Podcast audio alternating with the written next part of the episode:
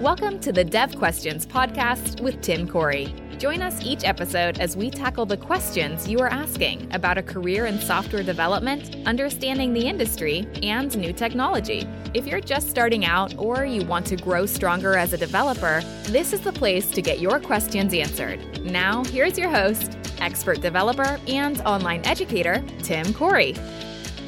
How do I perform data access in Blazor? How about MVC? What about WPF? These types of questions I get so many times. I figured I'd answer them today's dev question uh, episode. There's there's a lot to cover here, and I want to say right up front, data access should not be affected by your user interface. I'm going to put an asterisk there. We'll talk about what the exception to that rule is, but let me repeat that. Data access should not be affected by our user interface. So when you say, how do I do data access in Blazor? The same way you did it in your console app. How about MVC? Yep, the same way you did it in WPF. It's the, it should be the same. So let's talk about some of the confusion here. Now, the very first thing, you may have heard of a term called a code smell. Now, this is a, a, weird term in some ways, but the idea here is that when you hear about a code smell, it's not saying this is bad. What it's saying is, yeah, it might be bad. Okay. There's a difference. It's not saying, it's kind of like a uh, design pattern where, you know, yeah, it's, it's a a thing you could apply, but you don't have to apply, or a principle where it's even more nebulous, where you can, but you don't have to. So not every situation is the same, but you should look at it if you're not doing it. Okay. That's the kind of thing we're talking about. So when you see repetition in code, that's probably the easiest design smell to uh, identify is repetition code, where you see the same code more than once. That, that violates dry, the principle of dry. Well, or which is don't repeat yourself if you didn't know.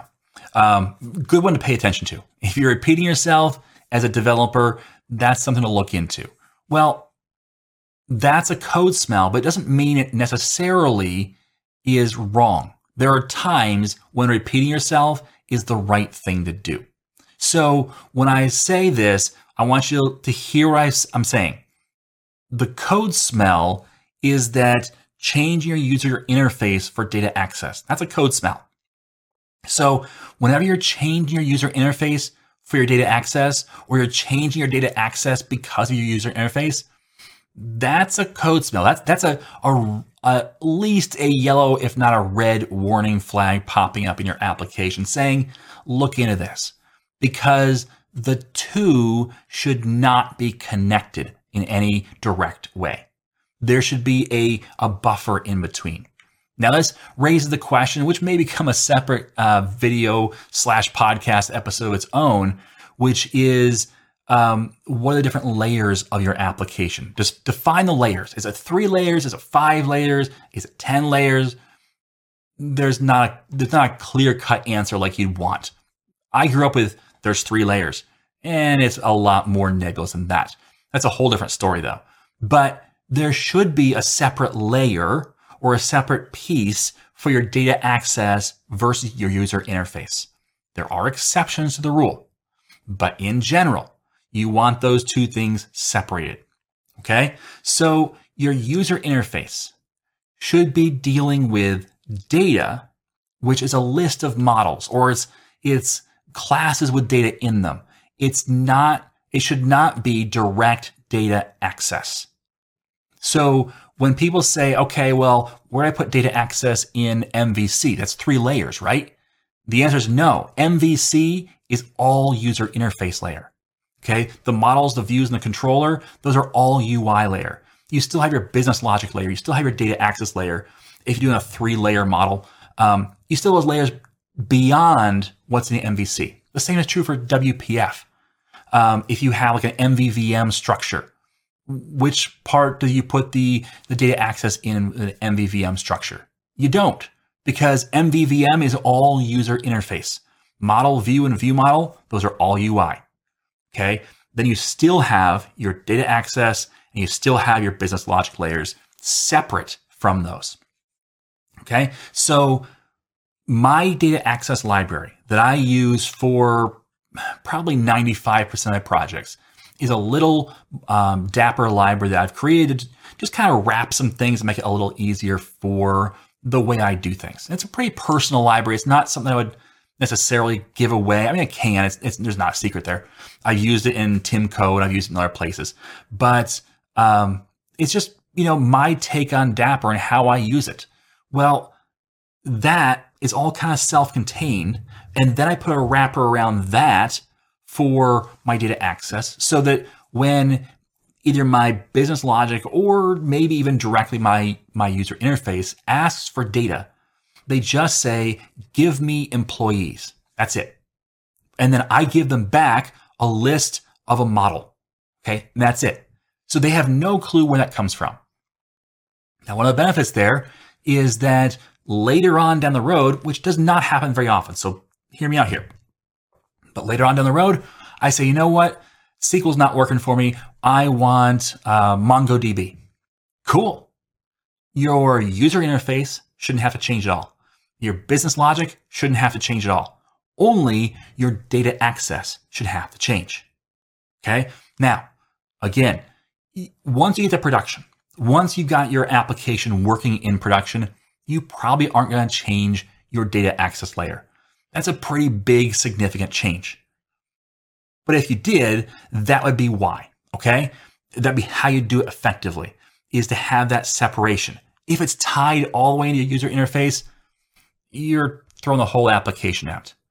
If you have your layers separated with uh, loose coupling, then you can replace the user interface without replacing your business logic or your data access logic. Or you can replace your data access without re- replacing or changing your business logic or your user interface. Okay. So in the TimCo Retail Manager series, we've really broken it up quite a bit. And the data access is a class library off of the API project. The API, just so we're clear here, is the user interface. Okay, just want to point that out there. The API is the user interface layer. Now, the user is often a computer, not a or a program, not a person. But that's still that's still a user. It's not a GUI. It's not a graphical user interface It's just a user interface, but it is a UI. Then we have our business logic, and then we have our data access. With that, then the API becomes kind of like our data access for our WPF project, which we're adding a Blazor WebAssembly user interface on top of our project or as an additional UI. Well, that's connecting to the same API. So now I have two different, very different user interfaces, one WPF desktop app and one Blazor WebAssembly uh, web application. Both of them will talk through the API to my data access eventually through a number of steps. But by taking those steps, it allows us to have that disconnected nature where I can pull out and change one piece. If because the TimCo Retail Manager isn't in production yet, if I decide, you know what, let's learn something new, we can replace our SQL Server with Cosmos DB, and it would take us one episode. That's it. Okay. In one video, we could replace that SQL Server with a um, a Cosmos DB database instead, and it would just work. Okay, because the user or the data access layer, the data access code, let's call it code, forget layers, just call it code.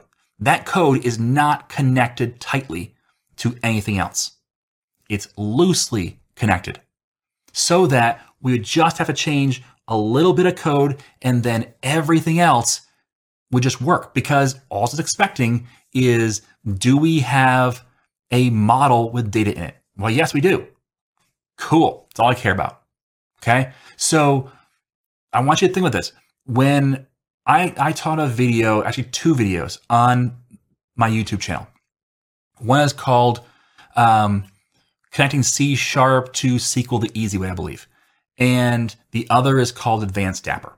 Those two videos, I believe I did both of them in console. I'm pretty sure I did both of them as console applications. Um, you can go and check and find out. But that teaches Dapper, and that's my favorite data access for SQL. It's my favorite uh, data access layer tool for SQL. Well, you can take that code and use it in MVC, in Razor Pages application, in API, in WPF, in WinForms, in a console, in a Blazor server application. You can use the same code in all of those and nothing will have to change. Okay. So when you think about different pieces of C sharp, I want to make sure you disconnect anything that's not user interface specific from the user interface.